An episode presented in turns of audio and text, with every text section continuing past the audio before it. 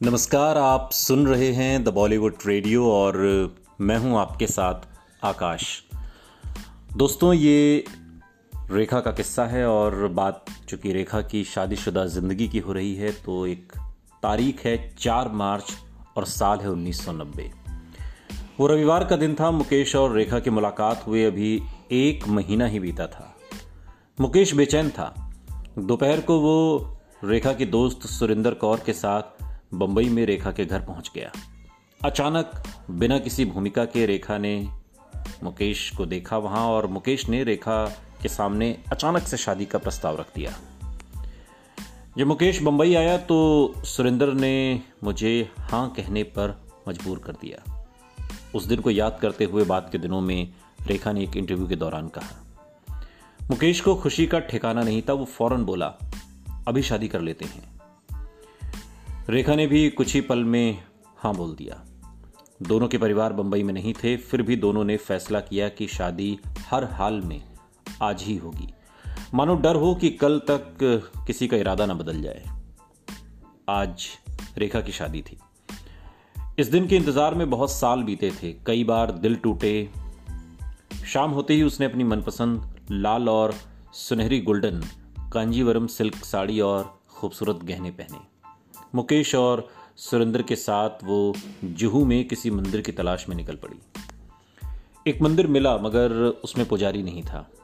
कुछ ही दूरी पर इस्कॉन मंदिर भी था, लेकिन वहाँ ज़बरदस्त भीड़ थी। इसी मंदिर के सामने एक और मंदिर नज़र आया, मुक्तेश्वर देवालय मंदिर। रात के करीब दस बज चुके थे। मंदिर का जूनियर पुजारी संजय बोदस मंदिर के पीछे बने छोटे से कमरे में सोने जा चुका था। मुकेश ने उसे जगाया और कहा कि वो फ़ौरन शादी करना चाहता है। पुजारी संजय पसोपेश में था, लेकिन जैसे ही उसकी नज़र रेखा पर पड़ी, उसकी नींद अचानक से गायब हो गई। वो हैरान था। ऐसा हर रोज़ नहीं होता जब इतनी बड़ी हस्ती रात को उसके मंदिर में आए, वो भी जल्दबाजी में शादी करने के लिए। वो घबराया हुआ था और ये शादी का नज़ारा कुछ अजीब ही था। शाम की आरती के बाद मंदिर के खुलने पर पाबंदी थी और रात के समय किसी की शादी करवाने की भी मनाही थी। लेकिन उस रात सारे नियम तोड़े गए और इस गलती के लिए बाद में पुजारी संजय को मंदिर से निकाल भी दिया गया।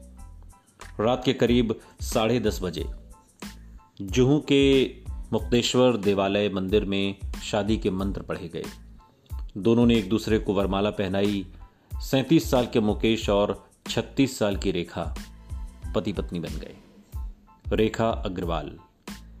रेखा अग्रवाल के लिए दुनिया अचानक से खूबसूरत हो उठी थी। पूरे बचपन माता पिता की नाजायज संतान होने के ताने सुनने के बाद ज़िंदगी में पहली बार आज उसे वो मिला था जिसकी तलाश बचपन से रही थी। एक जायज़ सरनेम। शादी की रस्म के बाद फिल्मी दुनिया के ग्लैमर से आसक्त मुकेश ने राय दी कि फ़िल्म इंडस्ट्री में उसके दोस्तों से मिलने चलते हैं। लेकिन रेखा ने अकबर खान और संजय खान के घर जाने के मुकेश के आइडिया में कोई दिलचस्पी नहीं दिखाई। हेमा जी के घर चलते हैं, रेखा बोली। रेखा और हेमा मालिनी पिछले कई साल से एक दूसरे की दोस्त थी। दूल्हा दुल्हन और सुरेंदर हेमा मालिनी के घर पहुँचे। हेमा के पति अभिनेता धर्मेंद्र भी वहाँ मौजूद थे। मुझसे ये मत कहना कि तुमने इस आदमी से शादी कर ली। हेमा ने धीमी आवाज़ में तमिल में रेखा से कहा, हाँ, बिल्कुल, रेखा ने जवाब दिया।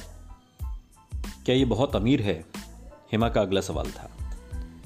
रेखा ने इस बार कोई जवाब नहीं दिया। अगली सुबह दीप्ति नवल के फ़ोन की घंटी बजी, दूसरी तरफ़ से रेखा की आवाज़ आई। तुम्हें पता है, मैं तुम्हारी भाभी बन गई हूँ। दीप्ति की समझ में कुछ नहीं आया और बड़े जोश में रेखा आगे बोली, मैं अब रेखा अग्रवाल हूँ। मैंने मुकेश से शादी कर ली है और वो तुम्हारे भाई जैसा है ना? मुझे कुछ समय तक यकीन ही नहीं हुआ, दीप्ति ने बाद में एक इंटरव्यू के दौरान उस किस्से को याद करते हुए कहा।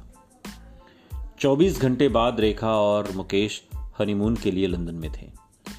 लंदन में बीते शुरुआत के दिन बेहद खूबसूरत थे। पहली बार रेखा और मुकेश को इतना वक्त साथ बिताने का मौका मिला था। लेकिन एक हफ़्ते में ही रेखा की समझ में आने लगा कि वो और मुकेश दो बिल्कुल अलग शख्सियत हैं। वो ये देखकर सन्न थी कि मुकेश हर रोज कई गोलियाँ खाते हैं। फिर भी उन्होंने सोचा कि अब साथ ज़िंदगी गुजारनी है तो एक दूसरे की कमियों को नज़रअंदाज करना होगा। मुझे रिश्ता कामयाब करके दिखाना है। रेखा ने खुद को समझाया। क्या रेखा किसी कोशिश में नाकाम हो सकती है? यह सवाल भी मन में उठा। लंदन में दोनों को एक हफ़्ते से ज़्यादा का वक्त हो चुका था। रेखा को साफ़ साफ़ नज़र आ रहा था कि मुकेश को कोई और बात बेहद परेशान कर रही है। और फिर एक दिन बेहद उदास मुकेश ने रेखा की आँखों में गहराई से देखा और बोला, मेरी ज़िंदगी में भी एक ए बी है। तो वो ए बी कौन है? अगले पॉडकास्ट में। सुनते रहिए द बॉलीवुड रेडियो, सुनता है सारा इंडिया।